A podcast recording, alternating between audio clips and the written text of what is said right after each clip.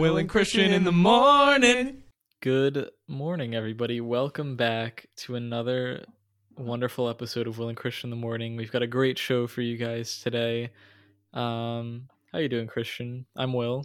And I'm Christian. Gotta butcher that. That's okay. It's fine. I'm doing good. This week has been, I guess, a little busy. Because we have finals next week.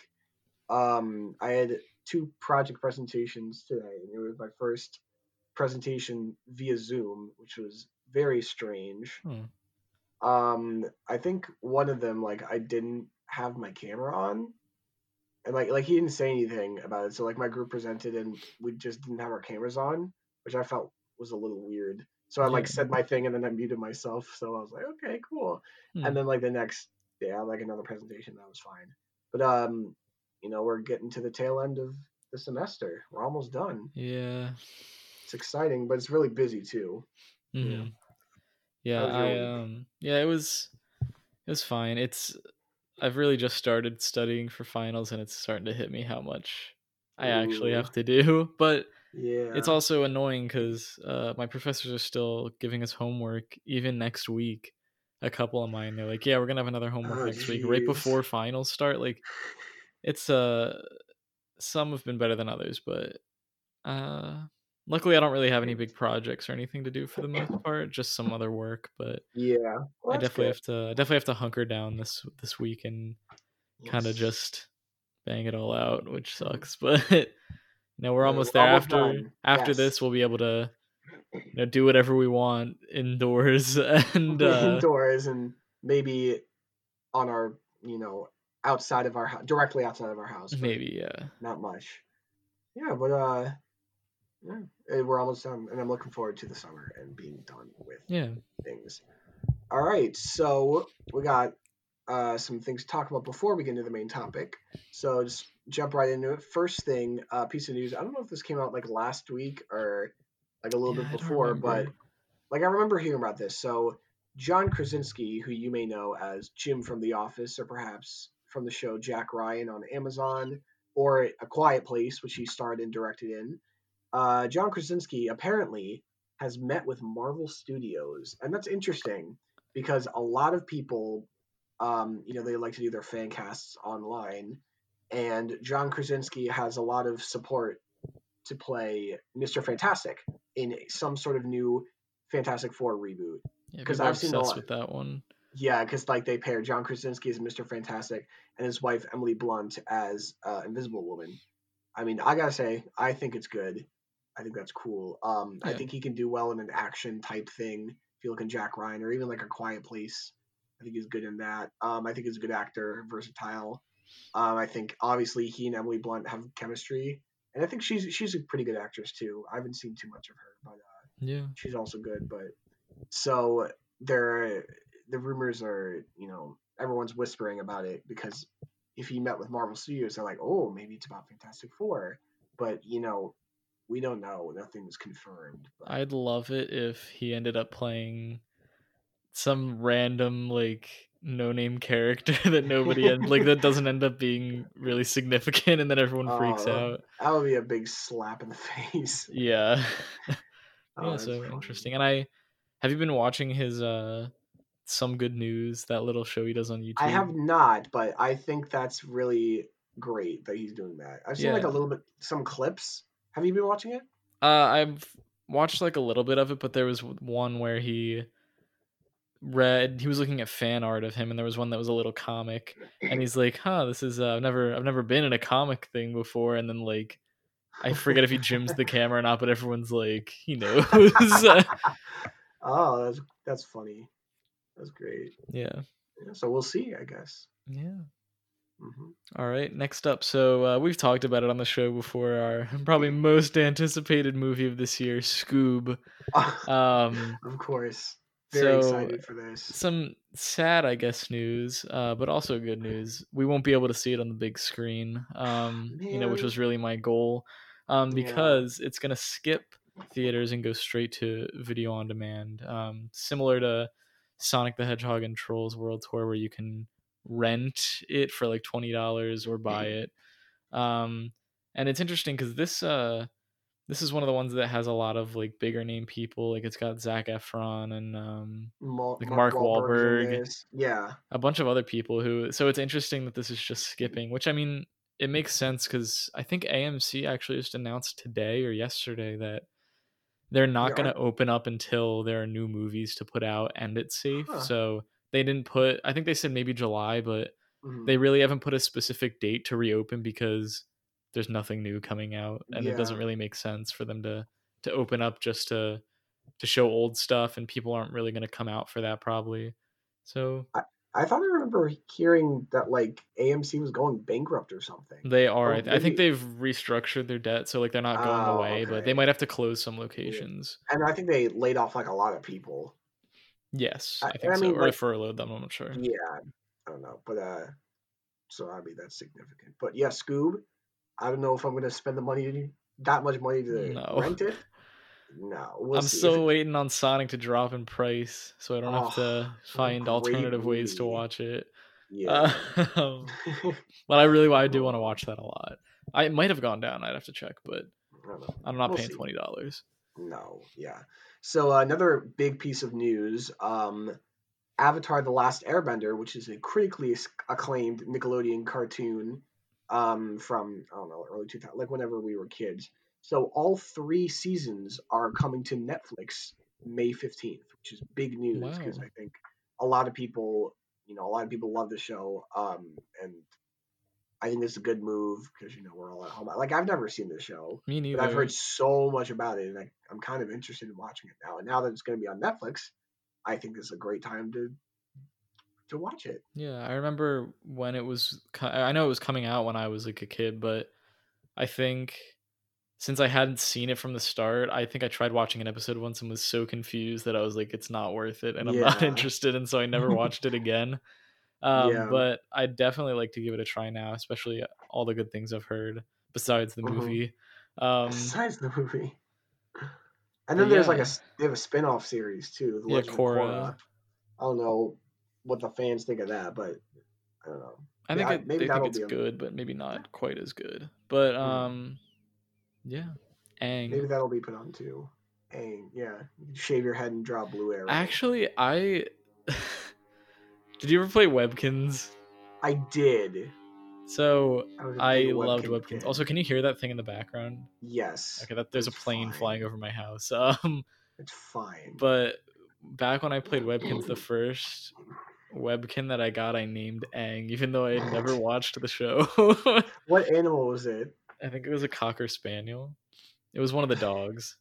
Oh, that's funny. Yeah. Man, you just brought me back there. Oh, wow. Oh. Play some Webkinz now. It'll be another topic for another day, maybe. Exactly. Yes. So this is a really weird thing to talk about, but so back when we did our censorship show Lost episode, one of the things that we talked about was Disney Plus and how they were not censoring things they were putting on the service, like because there's some old Disney movies that have questionable stuff. Yeah. And instead of taking that out, they put a warning like on the page saying this has culturally outdated references, blah blah blah. And they kept them in their like original form, but some other things have come up where people have realized that Disney has been censoring stuff, just not really old movies. So have you ever seen Splash, Christian? I have not. I feel like I've heard of it, but I don't know anything about it. I've seen parts of it, 'cause, like it was on TV once or something, but it's a movie with Tom Hanks and Daryl Hannah, I think. It's about a mermaid that he falls in love with, and like she comes out of the ocean, and I forget exactly how, but it was like it's a young Tom Hanks in the movie, so that's interesting to see. But one of the things about the movie is that the mermaid, whenever she comes onto shore, she's not wearing any clothes because she's a mermaid. So there's a lot of scenes where she's just like walking onto shore, like from behind, and you can like kind of see her butt, really crazy. Except I think there is actual like nudity later in the movie, but it's PG because it was in like the 80s where no one cared, and on Disney Plus, there's a couple scenes where it's the mermaid character like running into the ocean or running, and you're seeing her from behind. And in the original cut, her hair is covering most of her back, and you can kind of see her butt a little bit, but like barely. Yeah, barely. It's really nothing too extreme. And Disney Plus, they covered it up with this really weird like animation of hair. And so it's just like the hair is even longer and it goes like below her butt, and it looks so unnatural. It's so weird. But people are like, really, you're gonna have things on this service that are, you know, potentially like racist, and you're putting a warning, which is fine, but you're gonna really care about this. You're gonna CGI some hair onto her butt that you can barely see. Yeah. Okay. And in like all the Marvel, they have all the Marvel movies on there where there's tons of violence and like, yeah, there's movies with blood and stuff in them, and those aren't Star Wars has beheading. Yeah, you could say, but like, whoa. People are like, this is kind of dumb. But if you look it up on YouTube, there's a side by side, and it's pretty funny. But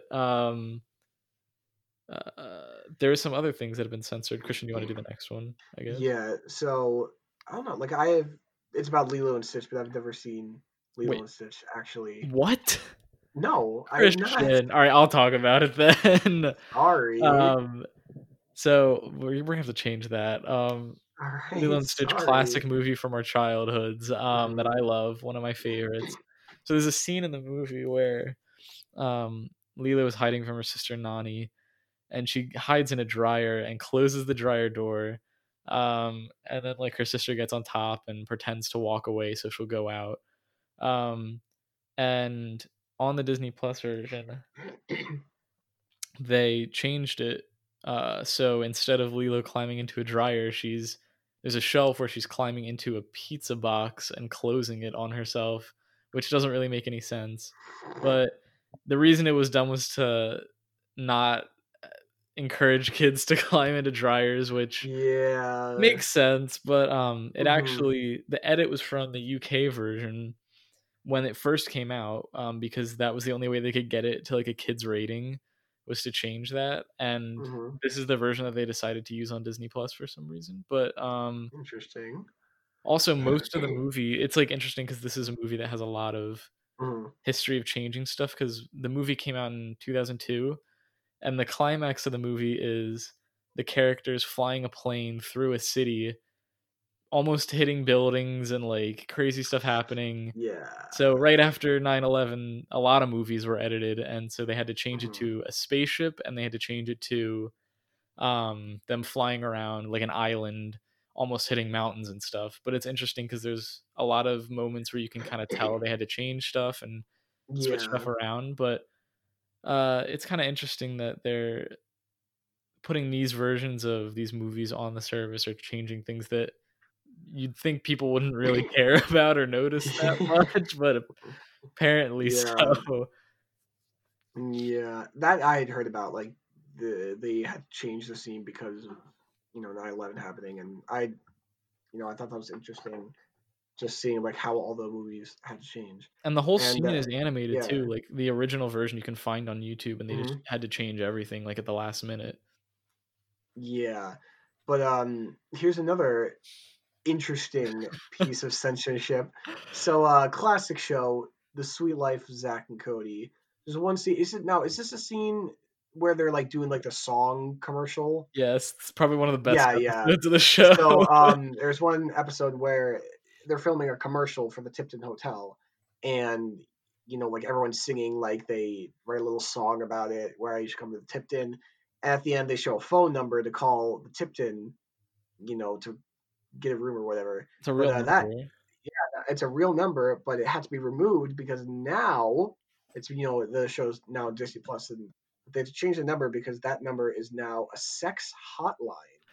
Weird. So you don't want your kids watching Zack and Cody wanting to call the Tipton and then something else happens. Yeah. So we thought that was pretty funny. That that just It's a big change. It's weird that they even use, it was a 1-800 number, which you almost never see in like shows and movies. It's usually that 555, so that they don't actually use a real number. Yeah, exactly. I think someone might have said that the number, if you called it, went to some like Disney Channel thing, but I don't know if that's true. And someone said definitely not now. Someone said they called the number now, and it was like a medical thing. So I think maybe at one point it was a sex hotline or something, but. Well, that's kind of funny. Yeah, it's definitely not the Tipton Hotel. No running in my lobby. Oh, jeez. So I just added like one more point on the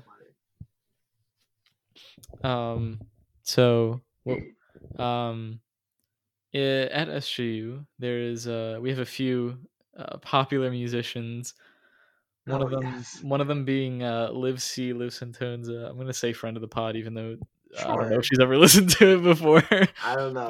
But she will now. She's in a cappella, and she releases a lot of music on Spotify, iTunes. She has a bunch of singles on there, and I think an EP too. And she actually just put out a song called Battle Scars.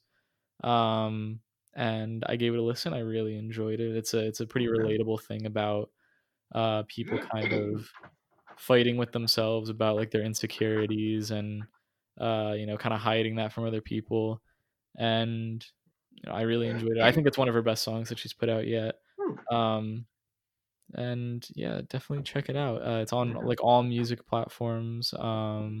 She's really talented. I love all the music that she's put out. Definitely I listened to it. That sounded not genuine, but it was. I actually blast that EP sometimes.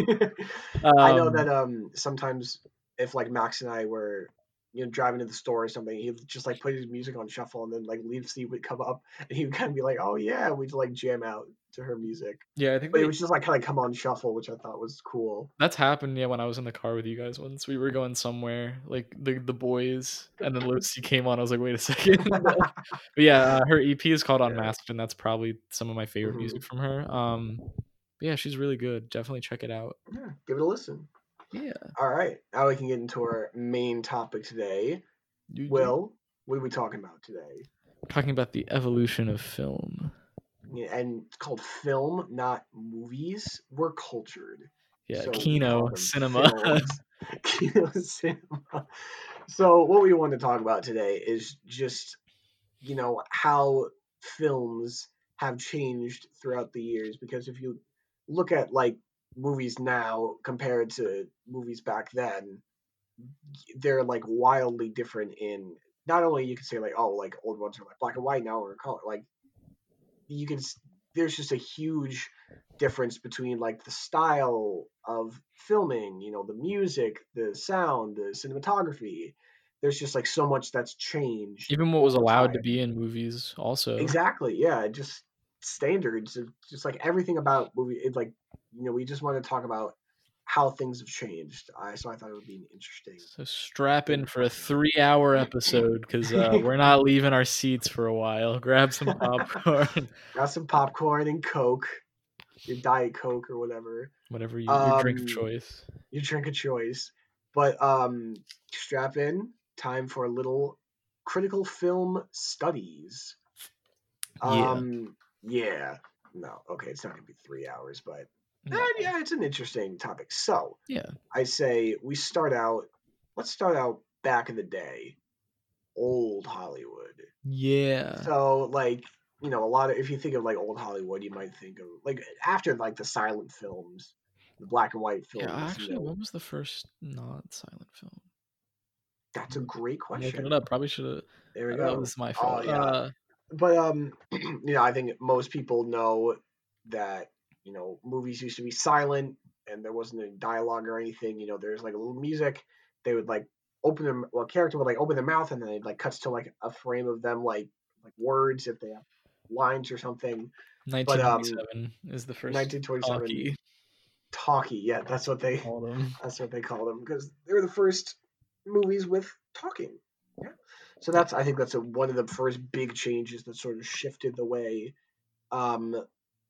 films were. I read like a whole paper about this in about like last year for my one for my first year seminar, it was called Serious Comedy and Social Justice.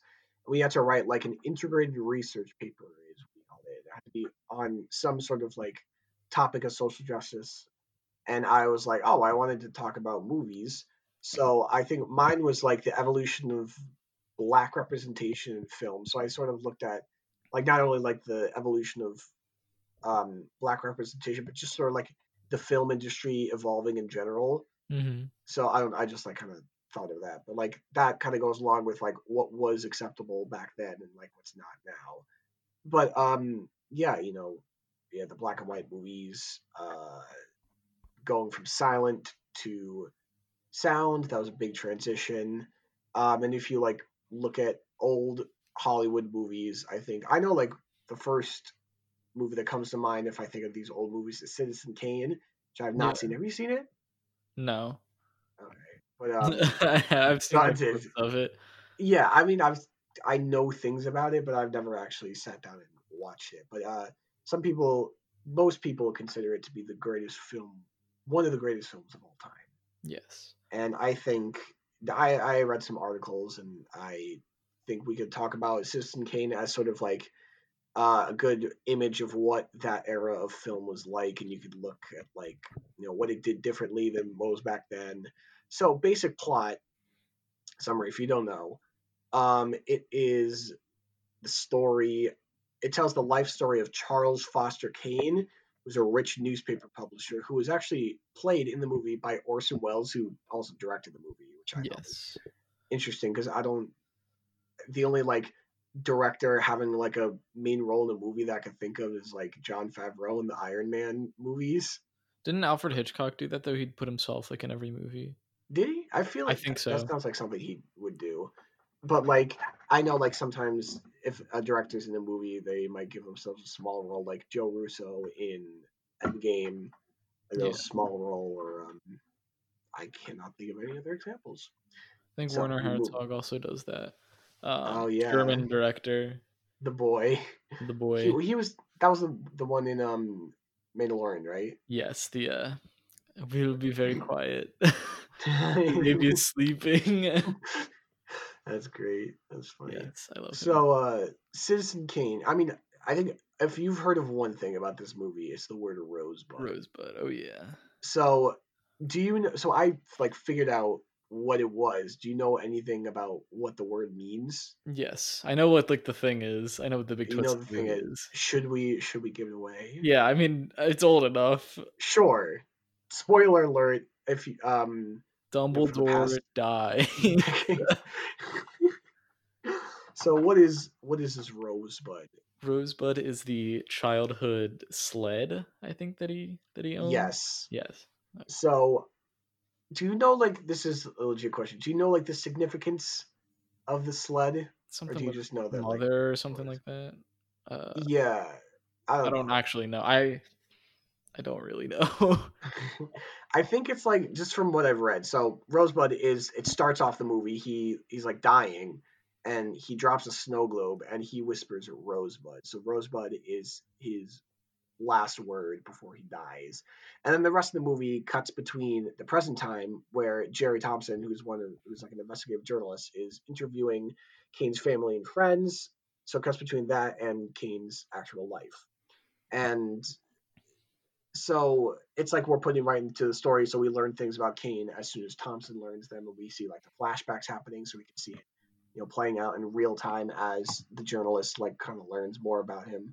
Mm-hmm. So I guess like the mystery is like, I think it's like how he died and like what's Rosebud, and then, you know, we find out at the end it's the childhood sled. So I mean, I'm sure like someone else could explain it a lot better, just like the whole meaning and like why this movie is so great.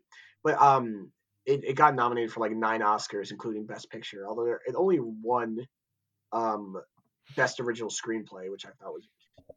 But still, like every film guy says, oh, it's like the best movie ever. Yeah. Orson Welles, many say, is one of the best filmmakers of all time. He played Kane himself, and he really, I just read what you said, Brain from Pinky and the Brain is based on him. Kind of like. The character look and the voice is like kind of an impression of him. And there's actually an episode where they run into each other, like Orson Welles, the character, like runs into Brain, and they're both really talking in unison and stuff. So I don't know. The same voice actor playing Brain and Orson Welles? I think so. I'm not actually certain on that though. I've never seen the episode, but that's right. Because I remember always hearing that he was supposed to sound like Orson Welles, because I know Orson Welles has a very like distinctive voice. And because he also did a lot of radio stuff too. But yeah, it's interesting. He in all the a lot of the movies he directed, he played like a character also. Like he was a narrator in a lot of the movies that either movies that he was in or movies that he directed. He also like played directed a adaptation of Othello, and he played Othello, so like stuff like that. But yeah, I haven't looked a ton into him, so I don't know exactly why a lot of people think he's the best, but I think he probably did a lot of things that weren't common for the time, which like in film, which I feel like back then it was probably a little easier to to like take risks and do things that people hadn't seen before, just because there wasn't a whole lot of history of film. Yeah, even if there were like books and stuff and other stories and theater, it's film is a whole different medium, and there was a lot that they could be like experimented with back then. Yeah, because like there wasn't too much to look back on and be like, why didn't you do it this way like everyone else did, or like that's not original, that's like just copying this. Yeah, exactly. And yeah, like I think this was, I think Citizen Kane was like based on some radio thing that he did or something. So I mean I think that was sort of like his own thing. So he like created the story, but I mean, I've heard like only good things about it. Like it's got a great story. I have one specific memory. So I had this Back to the Future video game on the Wii. It was based on the movie, but it was like a new story where I think like Marty, it's like after, I think it's like, it takes place after the three movies, and like Marty, like, I think he sees the DeLorean again, and he's like, oh Doc, what is going on? And then I forget exactly what happens, but like the one thing I do remember is that he like goes back to 1915, where Doc was like a little kid in like a high schooler, and he was doing like a science fair or something, and he like messed up some science experiment, and then, you know, after a while, I don't really remember too much about the game, but like the connection here is that one, like it was like a Telltale game, so it's like each thing was divided into episodes. So like one episode was called Citizen Brown, and it was like Doc somehow became like a Citizen Kane type, like he sort of was ruling over like Hill Valley. I think he was like the governor of Hill Valley, and he was sort of like, you know, like a totalitarian state, kind of like know, weird. Doc Brown. Yeah, I really remember too much, but I just remember it was like I guess there was a lot of parallels to Citizen Kane. Huh. But that's what I remember, and that was a long time ago. It was a fun game, though. I will admit that. Yeah. So back up to that. Yeah, Orson Welles, great filmmaker, and there are a lot of other famous filmmakers from the old timey times, as you put it. So you know, we've got Hitchcock. Yeah. You know, very popular horror, like thriller, director. You know, we've got Psycho. I almost read that as Norm of the North. North by Northwest. And arguably better. Yeah, no, Norm of the North is probably one of the greatest films of this generation. But of course. But yeah, I remember reading about how Hitchcock would be very mean to his actors and like do these pranks on them and pretty much like torture them on set. There's one story, it's kind of similar to the like when Jared Leto that's exactly what I was thinking of thing, and people would connect to that.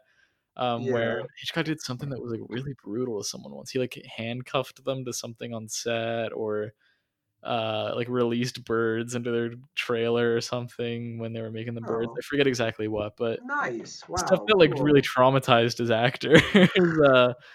But I don't know a lot about. I know Ingmar Bergman. I don't know a lot about him, but very famous like Swedish writer director. But the one I want to talk about for a little bit is Fritz Lang. I don't know. Yes, he's German. He's actually Austrian, but he actually made a lot of really big contributions to early film. This guy was making films like forever.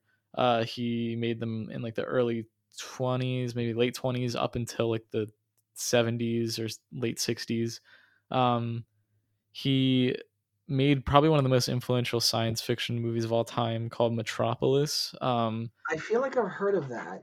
Is that where they like transfer the mind of someone into a robot? Kind of. Yeah. So it's from the late 20s. I do not remember if it's a silent film, but I know it has music. And it's about this kind of utopia world that's like up above, and down below is where all the, you know, working class manual labor people are, and there's a big disconnect between the two societies.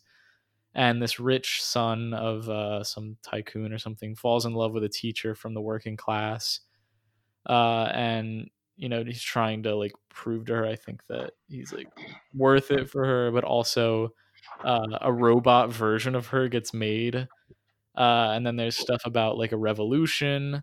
I don't remember the exact plot of the film. It wasn't very subtle in its messages, but its style is something that has influenced science fiction ever since. The whole movie is on YouTube like for free, and it's the art style, it's, I forget exactly like what you would call it, but it was definitely unique for the time. People have definitely taken that and used it in science fiction since then.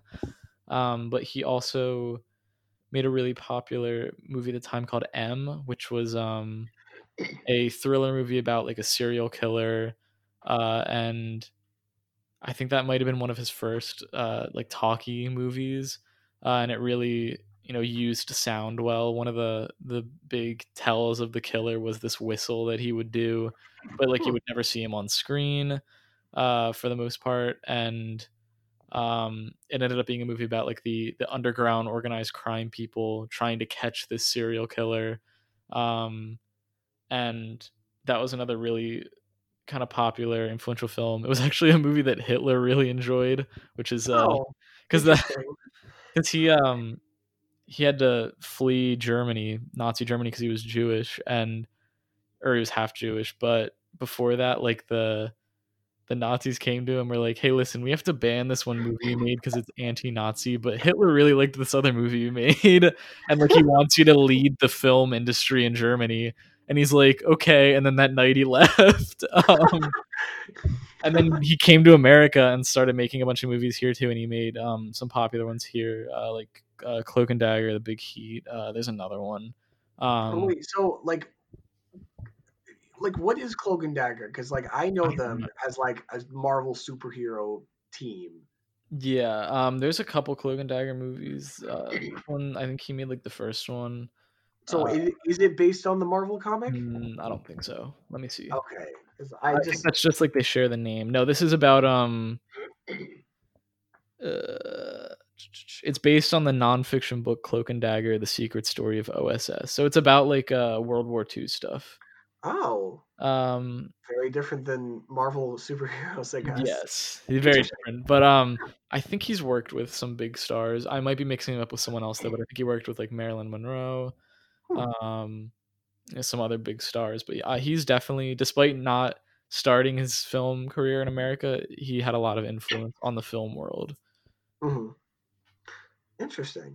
That seems like a cool dude. Like I had heard a little bit about Metropolis, and I forget where. That might have been for this class, which was because we just like this first show that we just watched TV and movies and talked about them. So it was a cool class. But I just can't remember where I heard about this movie. It might, because that makes sense for like a social justice type class, because it definitely has a lot of like messages about society in general and how like like inequality and stuff and like strikes, because I know there's like a strike in the movie. But Yeah, I know, like, a lot of people don't really cite the story as being the best part of it. In fact, it was, like, kind of criticized when it came out, but its aesthetic and everything were really things like, and the special effects for the time were really advanced as well. Yeah, and it's kind of, like, solidified itself as one of, like, those well-known movies. Interesting. Yeah. That sounds cool. Maybe I'll check it out. And I feel like if that's free on YouTube, maybe like Casablanca or Citizen Kane would also be like those other like big classic movies from like way long time ago. I think a lot of, well, when I took my German film class, pretty much every movie that we watched was on YouTube for free because they were so old. Or at least like split up in parts. So I'm sure that you can find pretty much most of those older movies. Yeah, Casablanca's on here on YouTube, the whole movie.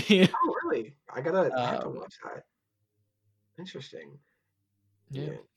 So, another thing we wanted to do, got like a little list of Best Picture nominations through the years, and I thought that it would be interesting to look at these and sort of see how they could connect and kind of see if we can make any connections between like trends of the time that would be like so critically acclaimed that you could get like a Best Picture nomination.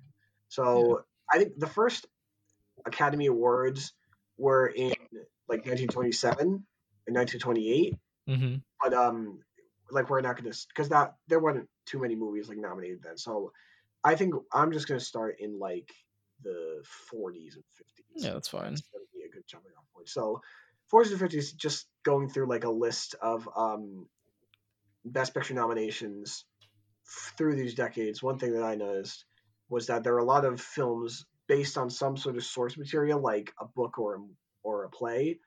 Like you could see Streetcar Named Desire, Cat in a Hot Tin Roof, Around the World in 80 Days, which won Best Picture in 1956. Those are all famous, very famous books. And then you can see some Shakespeare plays like Julius Caesar or Hamlet. Hamlet won in 1948, and even Casablanca, which is another like widely regarded to be like one of the best movies of all time. It won Best Picture in 1943. That was based on some unproduced stage play, so that was like made for the stage but got turned into a movie. I guess that makes sense because like there were films in the 20s and 30s. Obviously, but that was also like Great Depression time also around then, so like it would make sense for like in the 40s they'd start being like, hey, we got all these things that we could turn into movies, why don't we do that? Like, yeah, it is definitely interesting, and we've also kind of come back to doing that, whether it be, well, now a lot of like musicals and stuff are getting turned into movies, but I guess that's kind of the next so like a next thing. Yeah, and even like through like early, like, you know, like the 30s, when that was the first like decade with a full decade first with the Academy Awards, you can see like some of the nominations are based on like books or stuff, like A Farewell to Arms, it's a famous book, Little Women, like the first adaptation of Little Women there. There's probably more. And you know, I think I don't have any proof because I haven't looked this up. Based on what I know, I'm going to bring up German stuff again. After World War II, there were a lot more feel-good movies that were coming out. Also, a lot of movies that were focusing on the effects of the war. So I think like in the 30s, there were probably more films that were maybe focused on the family and, you know, more type feel-good movies or things that could entertain during that time, as well as maybe right after things focused on like Depression era living might have been coming out, so then you wouldn't see some of these adaptations until a little bit later. And that makes sense, like for the time period, you know, after the war, everyone's like all, you know, shaken up, so they sort of needed like a feel-good movie. It's like, oh, you know, the war's over, let's be happy, but also it can like kind of look at like this post-war era of everyone living with the effects of the war, and you know, you make movies about that, and that could really resonate with audiences because it's like, oh, you know, like maybe I have like a brother or my father who just got back from the war, or like maybe one of them died during the war, so it's like a very relatable issue that can like resonate with a lot of audiences. So that's like some of the early 40s, 50s, lots of based on these things that were already written and then, sort of transition post-war feel-good movies. I looked at the 60s, and one thing I noticed was a lot of musical Bring movies. Them back, baby. I want more of them. I noticed 3 of the 10 Academy Awards Best Picture winners in the 60s were musicals. So West Side Story won in 61, The Sound of Music won in 65, and Oliver won in 68. And I think there were some other or nominated, The Music Man was nominated. Wait, what? They won Best Picture, or they won? Sorry, I missed it. No, those 3 won one Best Picture: West Side Story, Sound of Music, and Oliver. And then there were some other musical movies that were nominated, The Music Man in 62. I think My Fair Lady is also a musical. That one in 64.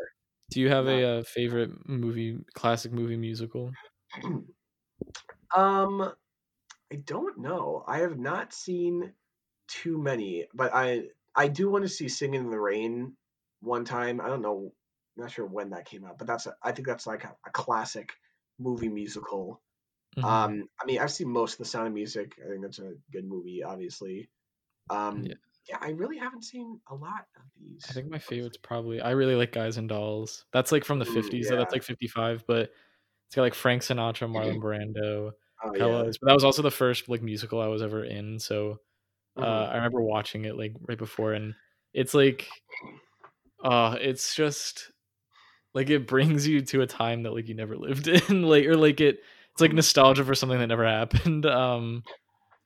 It's just they're such fun movies. I love them. Yeah, no, they're great fun, and I think that sort of goes along with the although this is after a good amount after the war, it's these sort of feel good movies. Singing and Dancing. Oklahoma, another good one. Oklahoma, it's another classic one. But it's just a lot of those feel-good movies that make you want to sing and dance. That's another 55. Mary Poppins, also, 64, was nominated. I think there are a couple others. But there's a Dr. Dolittle movie that was nominated in 67. Do you think our Dolittle will be nominated? When did it... Did it come out in 2020? I think it might at this point, maybe.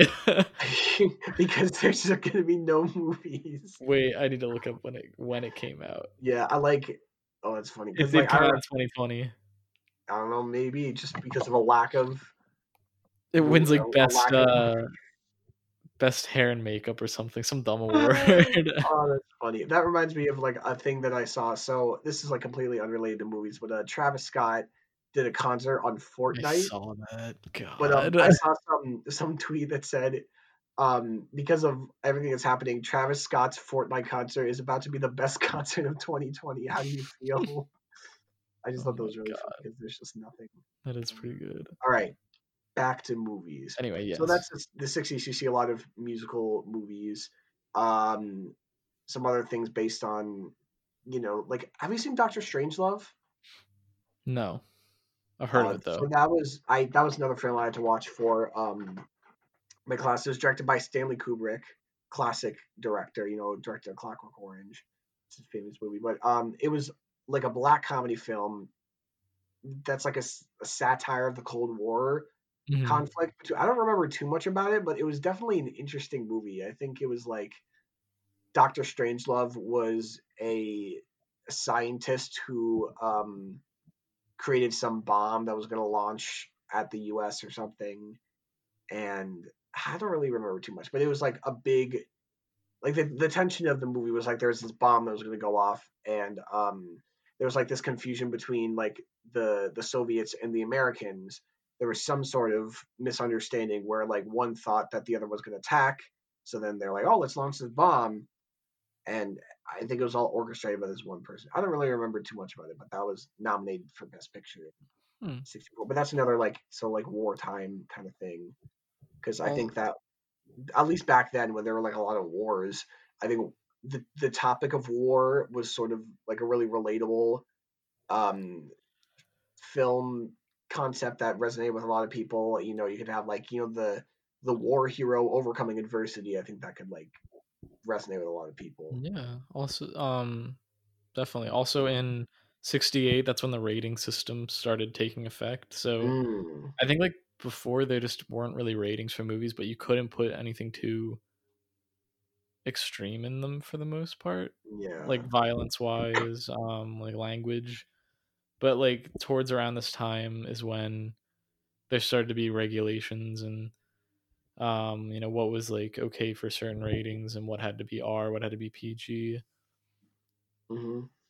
Yeah, like you so the what was acceptable in movies, certain movies, sort of now it's more specific, like this is okay, this is not okay. I remember though, this isn't movies but this is TV, where they weren't allowed to show that Lucille Ball was like pregnant on I Love Lucy or something like that, or it was like a big deal that they showed that she was pregnant because that was something that you could not show on TV. So just like the what was allowed was really, that's really strange. that is really strange. Like I don't know. You couldn't show it? I forget exactly. I heard about it a long time ago, but I know it was a big controversy. It's weird. Yeah. Moving on, if you move into the 70s, you could see one thing that I just saw, just like now in the 70s is a lot more movies that like I see the name and like, oh, I know that movie, I've heard of that movie. So like a lot of these like classic movies like The Godfather 1 and 2 were released in the 70s. Both won Best Picture, Godfather in 72 and Part 2 in 74. And I know the third one was nominated, but it did not win. But I just thought that was interesting that both the first and second Godfather won Best Picture in their respective release years. And then, like mentioned before, A Clockwork Orange, that was released in the 70s. American Graffiti, that was like one of George Lucas's first films. He like, co-wrote it. Then of course Star Wars came out in 77. That was nominated. Jaws, Taxi Driver, Chinatown, The Exorcist, Rocky won Best Picture in 76. So I guess you could see like, I guess one thing that I could see in a lot of these things is like maybe like a classic hero's journey, the hero kind of overcoming a some sort of conflict like Star Wars or Rocky. I actually haven't seen The Godfather. Me neither. And I think we used to own it too, and I never watched it. So I don't really know too much about that. But I haven't seen Rocky in forever. Rocky, great movie. I mean, that's not the classic movie, you know, Rocky training and all that to get to the final fight. And then, also, like, I know that there was music in older movies, but I feel like... around this time is when you really start seeing a lot of the classic movie scores that we think about today. Like even if there were ones earlier, and I know there were the musical movies, but like you think of like the Rocky theme or like Star Wars. And Jaws and all these classic movies, which are, it might just be because those are considered our older movies now, and maybe further back there were older movies that had scores that we don't think about now, but I feel like it's like when the music became more like memorable. Yes, at least the ones that have been cemented in pop culture. Yeah, like even if you haven't seen Star Wars, you know the Star Wars main theme. You haven't seen Rocky, you know the Rocky training sequence. Or if you haven't seen Jaws, I mean everybody knows that. Like even if you haven't seen, I've never seen Jaws, but I know that. I know it's Jaws. But like so like a lot of the 70s movies is like sort of cemented as classics that sort of are still talked about today. Yeah, and I think it's also around this time where you're starting to see better and better special effects. There's tons of like things you can look history-wise where there were really advanced effects from like the 20s and stuff for the time, but it's here like you've got Star Wars, which is obviously a game changer. Jaws, there was so much work put into like getting that shark to work on the film. Stuff like that where maybe they couldn't have done that 10 years prior, and now you're really starting to see things that make the films more immersive, more believable, because there are a lot of movies from earlier times which are good but have some things that really pull you out of it a little bit. especially in movies with like gunfights and stuff. Yeah, so you see a lot of like the effects are getting better. Yeah, so it's just sort of like this is like, oh, these are classics. So now if we move on to like the 80s and 90s, one thing that I saw that a lot of the Best Picture winners, it was more based on historical events. Like I noticed, like most of the 80s Best Picture winners were based on some sort of person or event from history. Mm-hmm. A couple examples in 81, Chariots of Fire won Best Picture. That was based on the true story of two athletes at the 1924 Olympics. There was I can't think of Chariots of Fire now without thinking of Mr. Bean, because there's a video, I forget what Olympics it's at, but they did like at the opening ceremony or something, they did a little thing with Mr. Bean where he was like playing the Chariots of Fire song, and then they show the movie clip and they've like edited him in running with them and like pushing people aside, and it's hilarious. And now anytime I hear that song, I just think of Mr. Bean. Oh jeez. Classic movie. Yes. Gandhi in 1982. I bet you can guess what that's about. Yeah, it's Gandhi. About Gandhi. I was trying to think of something, but I couldn't. Think of another word. Fight. Yeah, no. And in 84, the movie Amadeus, which someone was talking. One of our friends was talking about this. I think it might have been Abby. Yeah, it was someone. Now you know what it was. She was complaining that they didn't get to watch Monty Python and the Holy Grail because they had to watch Amadeus on a like a choir, or it was like university singers trip. I remember I had to watch Amadeus in middle school, and I was pretty bored by it. But I think if I went back and watched it now, I would enjoy it more. Yeah, it won Best Picture in 84, so apparently it's good. Well, I was like 12. Okay. All right, fair. And then the movie Platoon won in 86. That was about the Vietnam War. We got The Last Emperor in 87 about, I don't know how to say this, Puyi, The Last Emperor of China, and then some other classic like historical films like Schindler's List, Braveheart, Titanic. They didn't necessarily win, but they were all nominated. And they weren't completely historically accurate. Yeah, you know, there's some they take some liberty to sort of dramatize the movie, but it's like sort of based on these historical events. Yeah. Like Apollo 13, I think. Yeah, it was about Apollo 13. Yes. Saving Private Ryan. That's a classic, like Goonies, true story. Goonies. The Green Mile, I think, is based on a real story. Isn't that based off a Stephen King? Is it book? The Green Mile. I don't know. Stephen King book. I don't know. Is it? I don't know. Well, there are a couple other books, like, because you mentioned Stephen King, like The Shawshank Redemption got nominated. It's like my dad's favorite movie. He always, anytime that's on, he watches it, and I've never seen it all the way through. Oh, I see Beauty and the Beast was nominated in 91, which I think was the first animated movie to be nominated for Best Picture. And I think that's what sparked the animated feature like section. I remember when Shrek 2 won, I think, or Shrek 1. I forget which one. Fantastic movie. I think it was. Movie. I don't remember. Shrek 1 or 2. I don't. It's one of them, but now we're seeing like animated movies sort of becoming like a norm in like Hollywood. I mean, you had Disney movies in the past, but but now you can see like they're treated like a little more professionally now. Like now you can get awards and stuff like that. So yeah, those are like that's like the 80s and 90s. A lot of historical movies, more classic movies like Pulp Fiction was nominated, Good Will Hunting, fantastic movie, love that, The Sixth Sense, Silence of the Lambs, Ghost. Ghost is the one with Patrick Swayze. No Ghost. I have one rule in this classroom.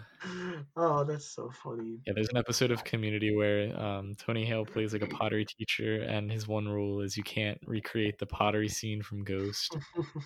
Yeah, that's funny. Classic episode. I feel like some of that, the life of a famous person that's continued in the 2000s. I know. A Beautiful Mind. I forget who that's about. I had to watch that. Oh, some Economist. I don't know. I saw that too. I thought that was a pretty good movie. Yeah, I watched that in my health class, which didn't make sense. That was that one in. Or we could transition to the early 2000s. It's a guy. It's about John Nash, who was also a name of a person who went to my school. Interesting. But that one in 2001, Beautiful Mind, with it was about John Nash, played by Russell Crowe. That was a good movie. I remember watching that. Yeah. Some more classic movies.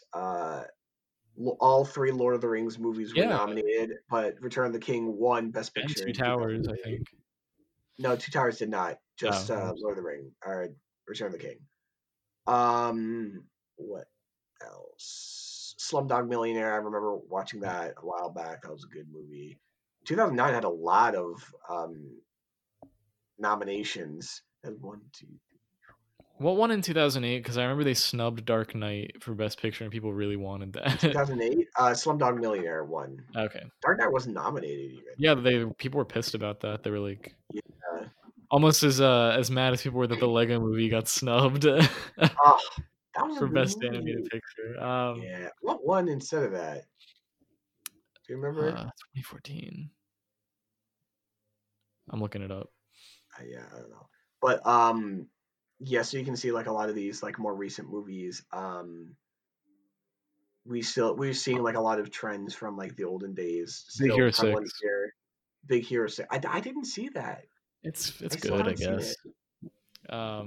It's good, I guess. It's fine. I haven't watched it in forever. Yeah. But you see, like, the historical movies, like Beautiful Mind. Did that win? See some what? Did Lincoln win Best Picture? I don't remember. No, it did not. But that was a big one. An example. Yeah. Abraham Lincoln, Vampire Killer, or Vampire Hunter, whatever. And there's also Zombie Hunter. I think Abraham Lincoln, Zombie Hunter. Yeah, or two of them. That is the Hansel and Gretel Witch Hunters. Oh, that's great. So you see, like, the historical dramas. You see some musicals, like Moulin Rouge was nominated, starring the GOAT Ewan McGregor. Mm-hmm. I think because I remember the first time I watched Moulin Rouge. I haven't seen all of it, but I was like in my friend's basement. This was like my senior year of high school. We were watching it. It was like really late. We were all tired. And like Ewan McGregor shows up and I'm like, wait a minute, that's Ewan McGregor. And my friend Andrew's like, no, that's not Ewan McGregor. I'm like, I'm pretty sure it is. And we were like arguing about it. And then I like finally went on IMDb and I looked it up. I'm like, yeah, this is Ewan. It's Ewan McGregor. Also Obi-Wan Kenobi. I feel like the musical movie has tried to make a comeback and failed miserably. I feel like that we didn't really have much in the early 2000s, but then you had that Les Mis, which some people liked, a lot of people really didn't like. You had Sweeney Todd, actually, which I think is a really good adaptation. La La Land, which should have won Best Picture. You've got Into the Woods, which kind of butchered the original source material. I hear they're going to make a Mean Girls musical movie based off the musical, based on the movie. So now we're coming full circle. I know. Wicked movie has been in production for about 1,000,000 years, and of course, Rainy Rodriguez is going to play off of that. Got a job on Broadway. But then you had that Greatest Showman movie, which a lot of people love, but I hated. You hated it? I thought it was good. Yeah, I mean, it was fine, but I just didn't like it. They had the story, like, there was no story. It was just, like, songs, and the songs were okay. And I watched it on a plane, though, which is never a good way to watch a movie. Yeah, I think you should rewatch it. Well, maybe I'll rewatch. But I respect your opinion. But we got In the Heights coming soon, which actually looks pretty good. And eventually we're going to get a Hamilton. I think eventually we'll get a Book of Mormon movie. But we never I think we've, as a society, if something like The Sound of Music came out, we probably wouldn't enjoy it that much anymore. But it's something. I like musical movies. I'd like to see them come back. Me too. Yeah, musical movies, great. Chicago was another one that won Best Picture in 2002. We see some like some heroes overcoming adversity, like Million Dollar Baby in 2004. I think it was about like some boxing thing. I don't know, I didn't see it. I haven't seen it either. What else? Slumdog Millionaire. That's like a classic sort of rags to riches story. And that's sort of seen, like, I think a trend that I've noticed in like some of the more recent movies is placing more of an emphasis on like minorities overcoming struggles. Cause I think like for those, you know, groups that are traditionally, you know, can't like have trouble making it. It's like, yeah, it like, it's like sort of like an inspiring story and they can like relate to their struggles, and then just seeing them succeed. It's like, wow, maybe I can too. So it's inspiring to see like Slumdog Millionaire. That's like, and it's an Indian boy who wins $1 million. There's, what else? Moonlight is, you know, it's a good movie. I'll say I've never seen it. I think it's on Netflix, even though I think La La Land was better and should have won. And I feel like most of Hollywood agrees with me, but I think Moonlight was also a good movie, and I understand why it won. Yeah, I think definitely earlier Hollywood was, a lot more white, which, I mean, it made sense because that's how, unfortunately, that's how things were at the time. But we've definitely seen a shift. I remember Black Panther came out. That was like a massive... that was like a big thing, and there's obviously more important movies than Black Panther that do that better. But but also early 2000s, rise of Pixar, the Kings, and then the fall of Pixar. I think the first Pixar movie nominated, I think, was Up. Unless really? Like, I think so. If I'm like kind of just looking through this Wikipedia page of Best Picture nominations, I think the first Pixar one nominated was Up in 2009, and then Toy Story in general for Best Picture. Oh, and then Toy Story 3 was nominated for Best Picture in 2010. I think Nemo was the first for animated feature to be nominated. Yeah, but this is like for Best Picture still, like, even though now there's a nomination for Best Animated Picture, you still see like these animated movies that they're so good that they're exceeding the Best Animated Picture nomination and going for Best Picture. You can even see that with like other categories like Parasite, which won not only Best Foreign Film but also Best Picture. Yeah, so that was like a big deal. I'm excited to see that, because I like, as I was talking with the Germans before, other countries have contributed to film in ways that have shaped the entire medium, and I don't think we should just be focusing on America when even if a lot of films are Hollywood films. There are other places that are making really, really good movies that should be acknowledged outside of their country. And I think Parasite is like a great start to like sort of saying like, hey, like, so it's like a big deal that Parasite won Best Picture over all these other American movies. So I think like Bong Joon-ho, like, I think it's like a good example that like other like foreign filmmakers could look up to, like, hey, I can make it too. Part of it's a problem here where like we have so many of our own movies that we don't really advertise or show movies, except like at smaller movie theaters. But but I think it's a good start to getting recognition, even just like looking to other cultures. Like you mentioned, Black Panther is sort of like a big. I think one of the reasons why it was nominated for Best Picture was that it's sort of this huge emphasis on like African American culture.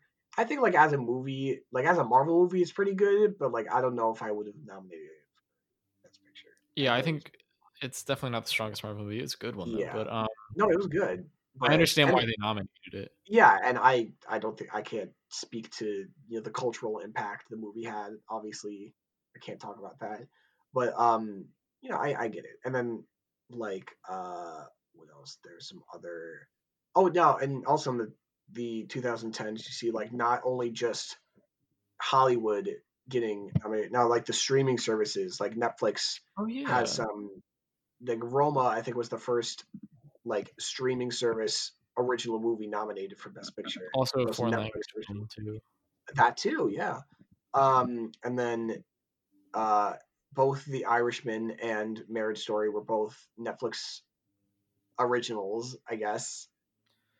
I think they had like limited theater theatrical releases, but they were like most of their stuff was from, they were mostly on Netflix, and like that's how I watched Marriage Story.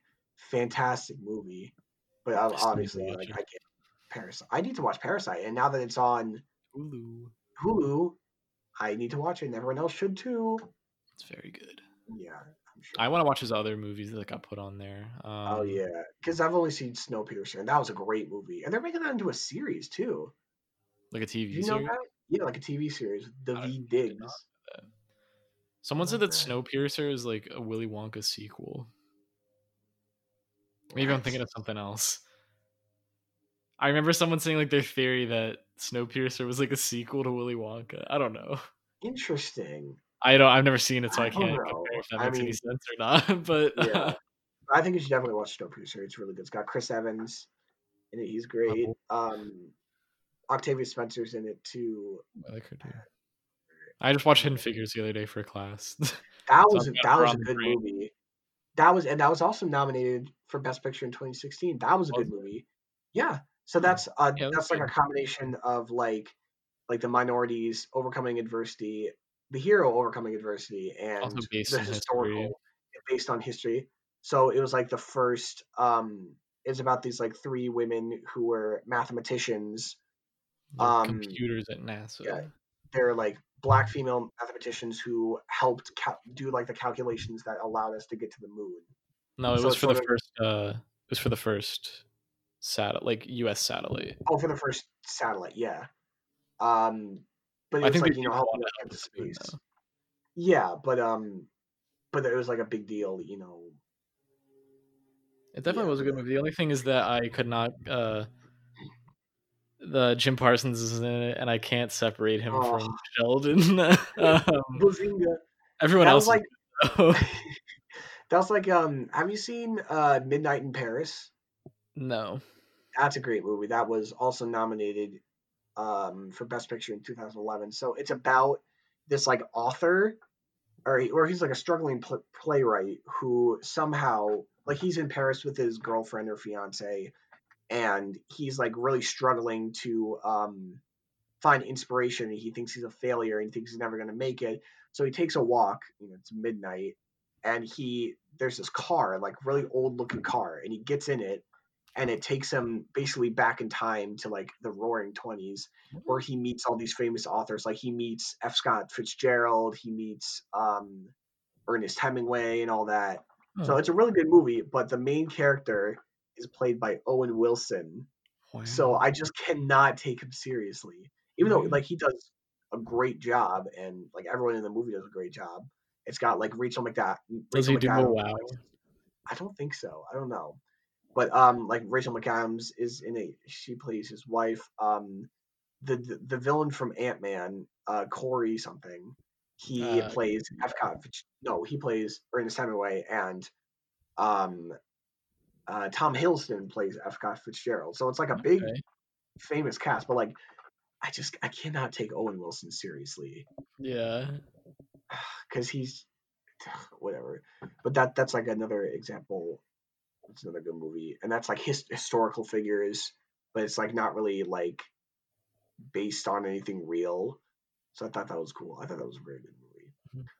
Yeah, I just thought of that also, that Theory of Everything, that Stephen Hawking movie with Eddie Redmayne. I thought it was okay, but yeah. And then you have like The Imitation Game with Benedict Cumberbatch. Also a great movie. And I feel like we're starting to have some more like war themed movies again, like 1917. That they're maybe not based in anything that actually, or I forget if that actually happened, but they're at least more like historical fiction. But I forget, there was like another big war movie that came out recently that I can't think of for some reason. I don't know, like not 1917. That Midway remake. Midway. Like yeah, Dunkirk. I heard that wasn't really that good. Dunkirk, great movie. I heard the Midway wasn't that good, but stuff like that.